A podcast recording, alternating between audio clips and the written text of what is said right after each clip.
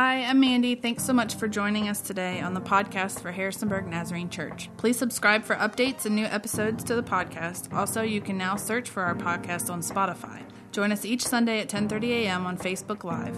Be sure to like or follow our page while you're there. Um, my name's Adrian. If I haven't gotten to meet you, so thrilled that you're here today.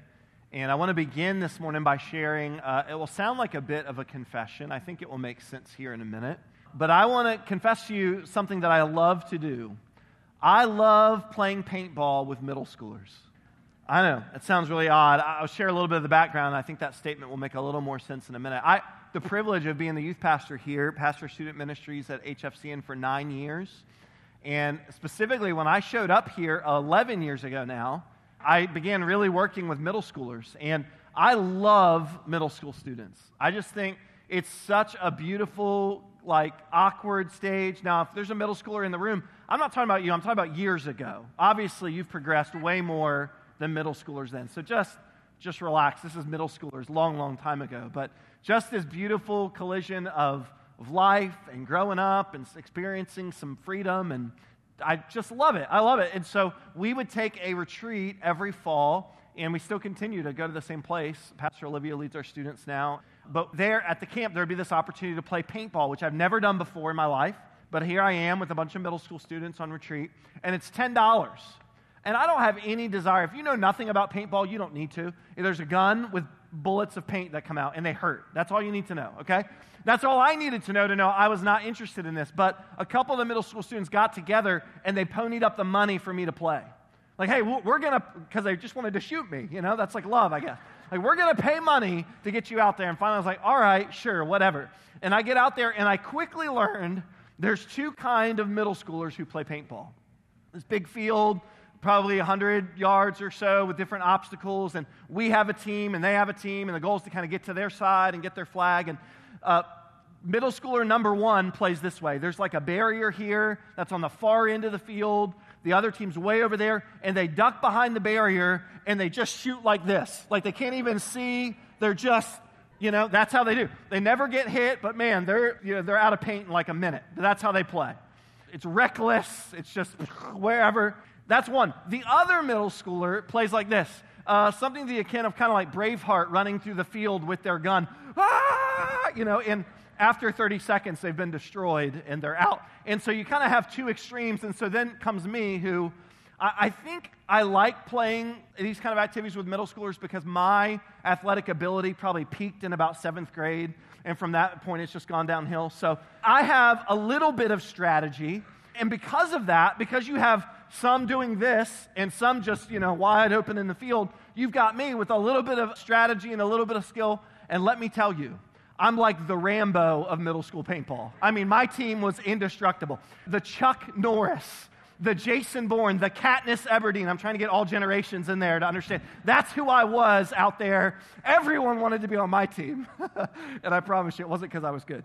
Today, we start a brand new series uh, for this week and next week on this idea of temptation temptation, it's a really important thing. And it's important enough that we're taking two weeks to talk about how this is impacting us every day of our lives.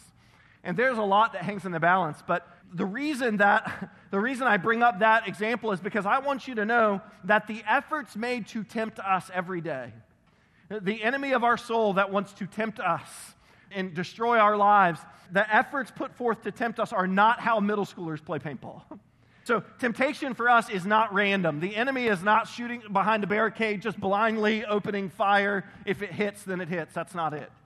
He's also not really gung ho in the middle of the field. Here I am, tempting you, destroying. That's not really it. The enemy of your soul, of my soul, he's very strategic. He's very careful. He's very, well, scientific in the way that he tempts us. And that's why we've called this series The Science of temptation because there's a lot of thought behind the way that you and I are tempted.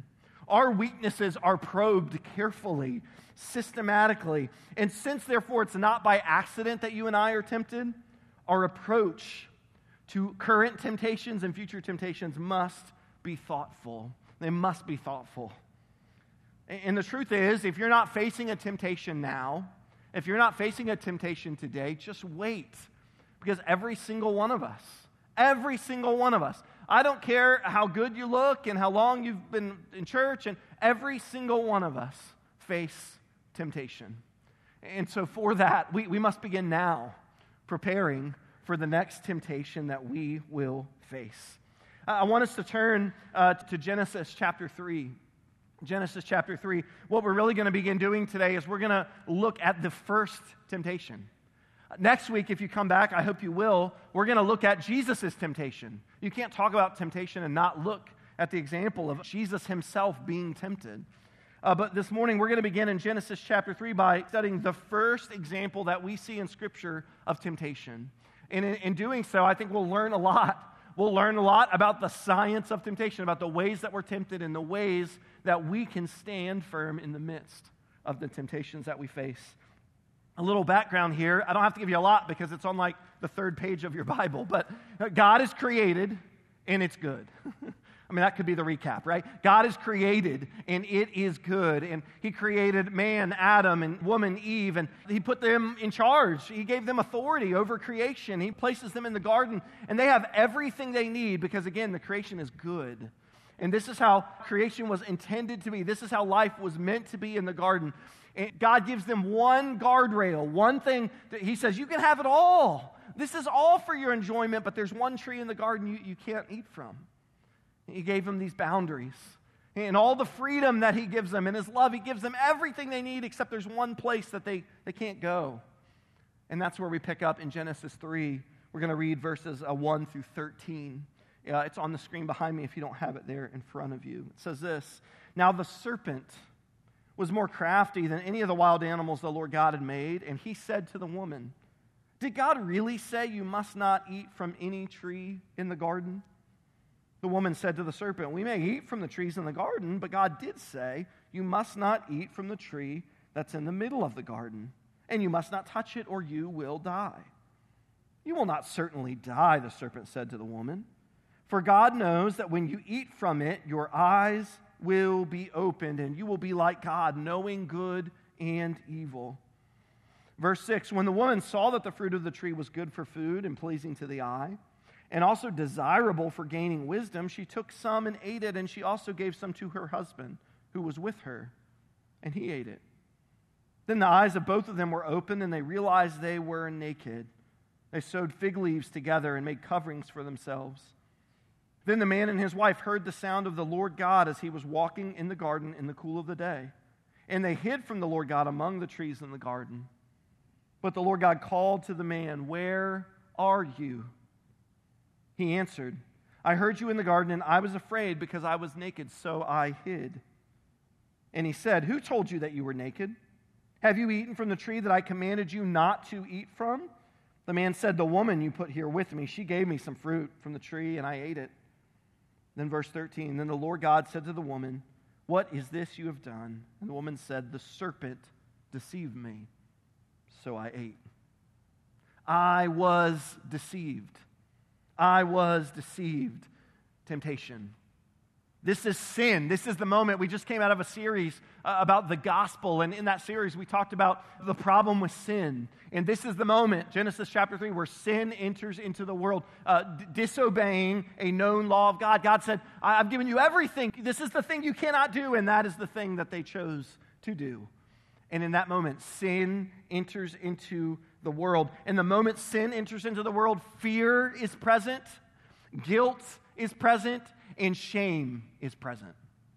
The moment sin comes into the world, the moment sin enters into the picture, fear and guilt and shame are present too. I mean, think about it. They should have been running to God in their need, but instead they hide from Him. Instead of taking ownership and responsibility, they blame. It's the woman you put here. She gave it to me. See, this first sin, it's critical and it has powerful implications. It has implications for us today. That, that sin and brokenness is, is our inheritance. And we know that Jesus was the plan of God to be our Savior, to save us from sin, to reconcile us with God. That's what this last series we went through was all about. But the first sin is also critical because it began with temptation. So let's step back and define a little bit of what we're talking about. Uh, you, you may be asking this question Is temptation a sin? Well, the answer to that is no, because Jesus was tempted. We'll hear about that next week. So we know Jesus lived a sinless life, so being tempted is not a sin. In fact, sin is this. We mentioned it just a second ago, but sin is a voluntary violation of the known law of God. I, I know this is wrong and I do it. I did it. That is sin. That uh, it's not a mistake, it's not an accident. Now, now, I can make a mistake and then be aware of how I hurt someone and then respond. And if I choose not to respond in love, then that's a sin. I, I'm voluntarily violating a known law of God. But it's, a, it's really a violation of the law of love because Jesus said that you're to love the Lord your God with all your heart and with all your soul and with all your mind and love your neighbor as yourself. And so, really, sin is a violation of that law of love that we're given. That's sin. Well, you're saying, well, then what is temptation? Well, temptation is the act of being enticed to sin.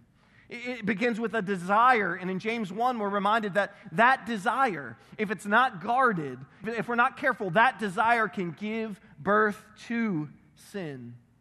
I wrote this down. This is really helpful to me. Temptation is anything that promises satisfaction at the cost of obedience. Temptation is anything, anything that promises satisfaction at the cost of obedience. Anything that is desirable can become a, temptation because Satan, the enemy of your soul, he doesn't have anything good to offer you. So all he can offer you are good desires, desires that are good, but that they can be satisfied in the wrong ways. That in our human appetites, he can appeal to us to satisfy a good desire in a wrong way. I'll prove it this way Is it wrong to have money? Well, no. No, we know that's not wrong. But, but what is wrong is to get money in a dishonest way, to seek after money more than anything else, to let it become the Lord of our life. A natural desire that may not be bad to have money can become a bad thing when given into the temptation to satisfy that in the wrong way. Is sex wrong? No, absolutely not. In fact, biblically, we know it was created in the context of a married man and a married woman in covenant together. But when we choose to satisfy that desire in another way, that's what temptation does. It takes a good desire, but satisfying it in a way that is not God's design. Is it wrong to eat food? No, of course not. I hope not. But what becomes a sin is when it becomes an idol to us, or we turn to it for comfort, or it becomes gluttony. Is it wrong to have sports and hobbies? And absolutely not. But when they become an idol and Lord to us, and more important than the relationships God has given us, then we turn to satisfy a good desire in a bad way. So, with that understanding, let's turn back to Genesis 3. I want you to see the science behind the first temptation. I have it on the screen. It's a little hard to read. If you have your YouVersion app, the notes are there that you can read along.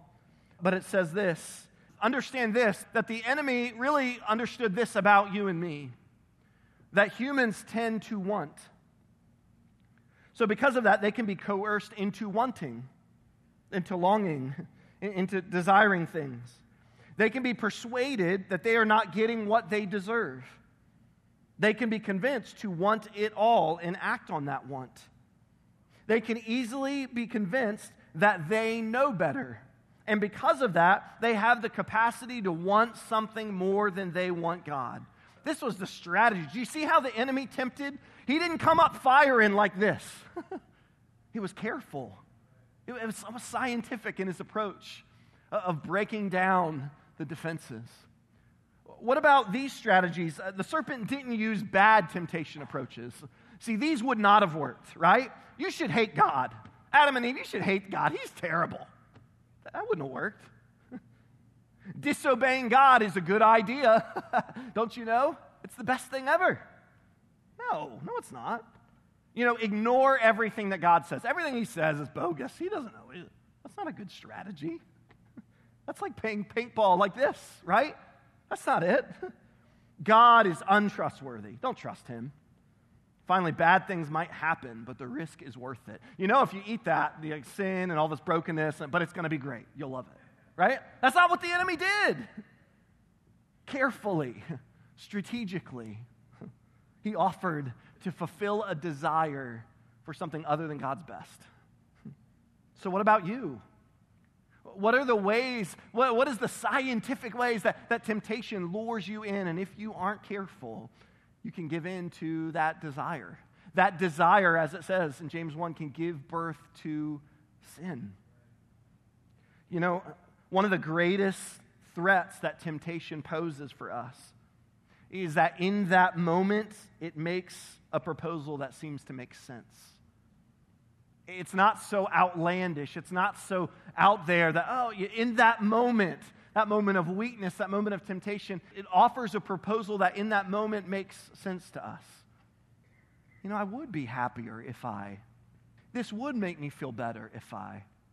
You know, I have been, I have been really stressed, so I think this is, whatever it is in that moment, that lie, that moment of temptation, a proposal that makes sense, at least in the moment. So, what does Scripture say?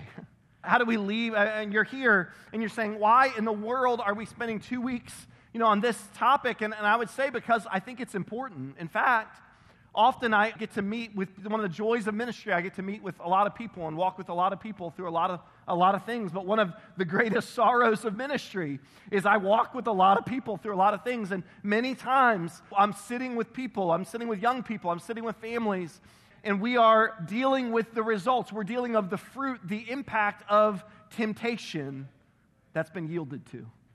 One of the things that broke my heart in working with young people is many times I, would be walking with them and journeying with them and seeing them deal with, dealing with repercussions of a choice they didn't even make. It was a choice someone else made that was impacting their lives. And so today, be aware that you and I don't always know what hangs in the balance of the choices that we make. I'm not here to make you afraid. I'm not here to make you paranoid, but I am here to let you know that this matters. This topic matters because the enemy of your soul is crafty. And let's look at what it says in 1 Peter chapter 5. This is uh, truth for us, but I believe it's also a lot of hope for us. And this is where uh, we'll uh, land the plane today. It says this in verses 8 and 9 of 1 Peter chapter 5. It says, Be alert and of sober mind.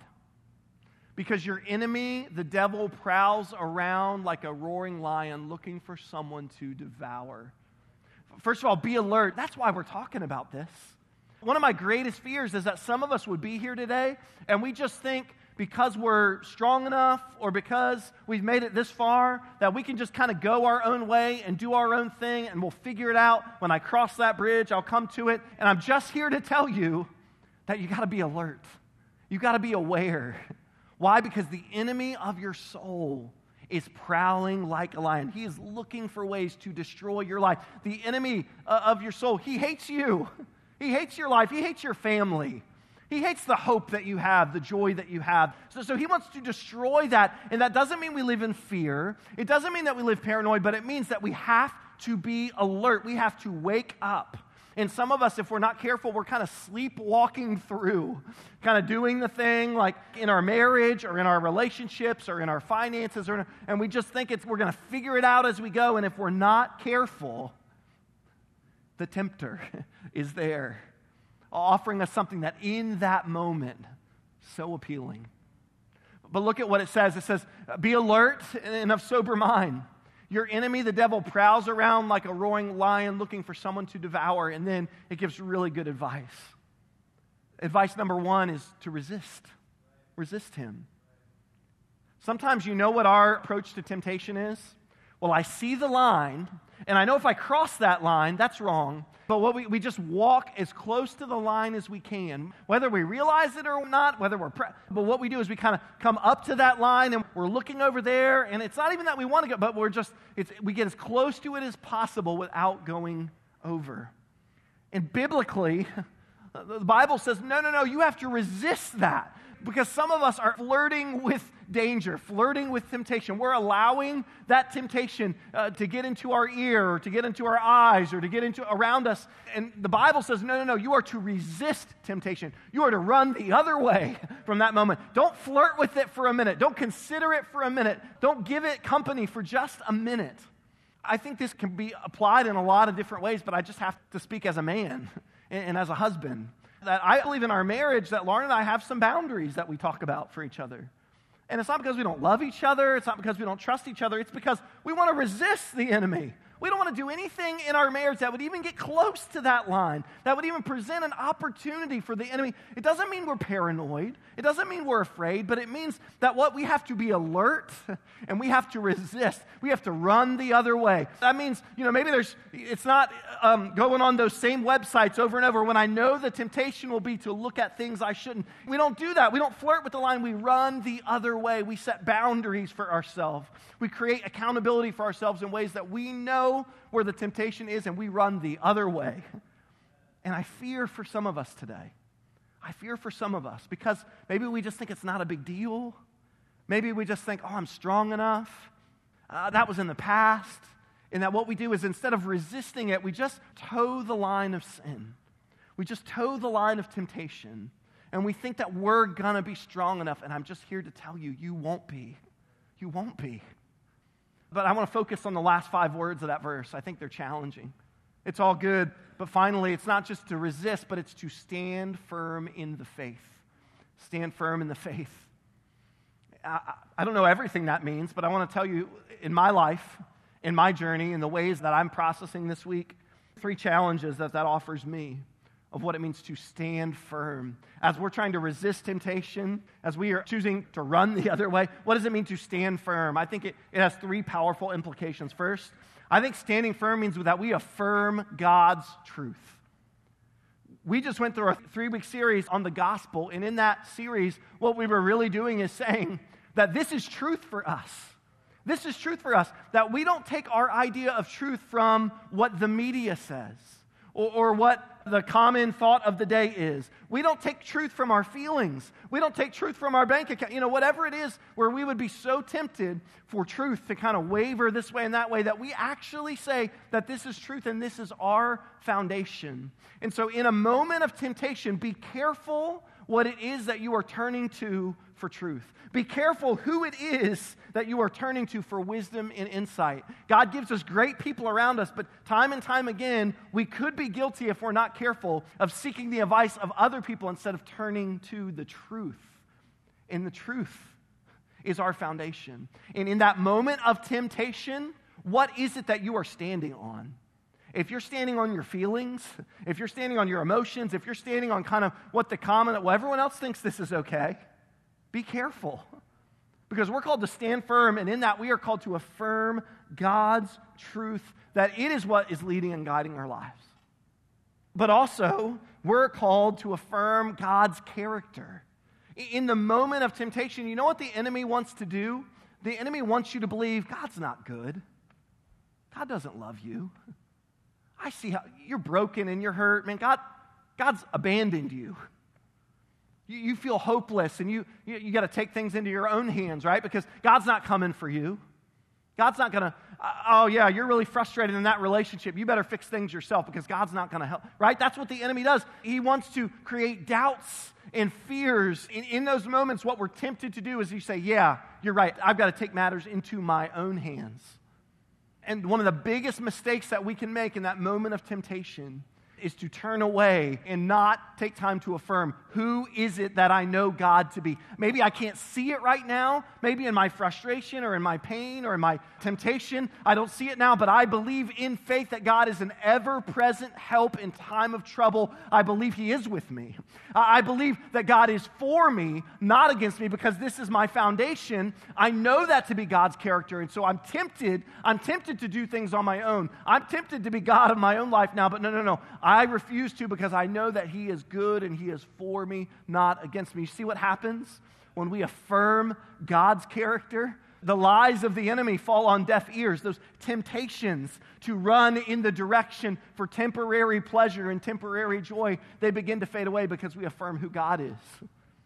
Who God is. Finally, that we affirm not just the truth and God's character, but we affirm God's presence. Listen, Pentecost Sunday is our reminder that the Spirit of God came to live inside of us. And this is beautiful what happens on Sunday when the church gathers, but you know what's even more beautiful than this? In just a few minutes, when the church is commissioned, is sent to Grottoes and Bridgewater and Port Republic and wherever you live and wherever you go, because the Spirit of the living God is in you. I believe God's presence is here. And I'm grateful for that, but I'm really, really, really grateful that wherever you go, God's presence is in you. So, in the schools and in the workplaces and the neighborhoods, man, God's presence is there. And one of the biggest lies that we face in the midst of temptation is that we are all alone. That you are all alone. And the truth is, the truth is that isolation breeds destruction. Isolation, I'm talking about physical isolation, like some of us are facing temptation and we are isolated. We are alone. We don't tell anybody else about it. We don't let anybody else in. And I'm telling you that isolation will breed destruction in your life. That if you're adamant about going at it alone, one day you're going to look back and there'll be all kinds of destruction. Not because you're not good, not because you can't do it alone. And in that moment of temptation, when you feel like you're all alone, you are not going to be strong enough to stand. Instead, even in that hard place, even in that moment where you are so tempted to cross that line, to cross that boundary, to give in to that desire, affirm in that moment, God, you are with me. God, you have not left me. God, your strength is enough right now. And the moment that we do that, the moment that we affirm His truth, and his character and his presence, faith rises up and he gives us the power to resist temptation. He gives us the power to run from temptation. It's not because we're so great and so strong. No, no, it's because of who he is. And we've made him our source and our foundation. This morning, I, a closing thought for you and for me, a challenge for us as we prepare in just a minute to be commissioned into the world my closing thought is this the battle against temptation begins with the choices I make today. Some of us are saying, Well, I'm not facing temptation today.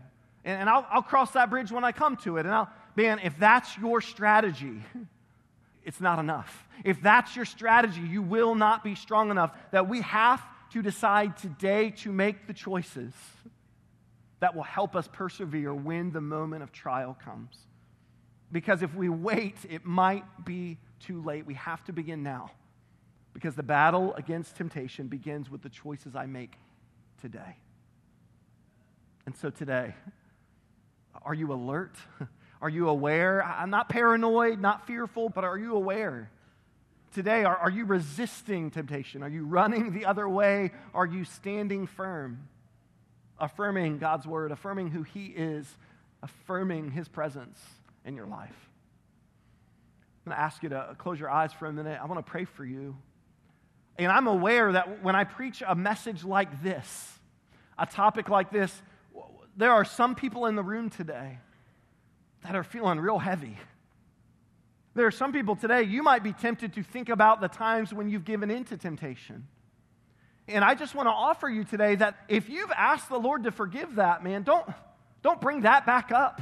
That's under the blood. That's been forgiven. That's in the past. But what I want us to do today is look at today. Look at this moment. Look at this opportunity because the past is the past. And we can pray and ask God to deal with that, but we have the opportunity to choose how we move forward from here.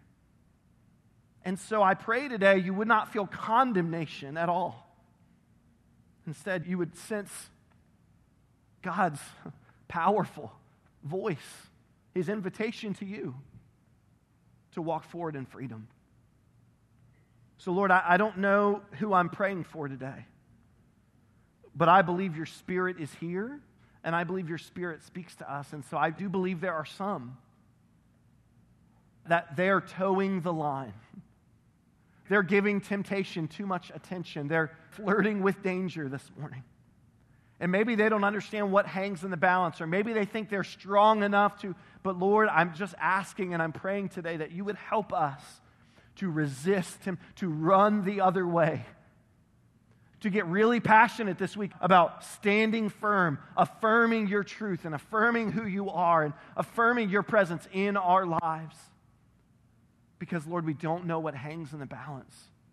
Lord, I pray for those that are dealing today with the past that they would, they would ask you to forgive and they would be able to move on in freedom, in knowing that the past is the past, but today is a new day with new freedom and new opportunities. But Lord, that you would help us to take this seriously as we look towards the future, that we would begin now making the decisions so that when that moment of temptation comes, through your power and through your strength, we will overcome.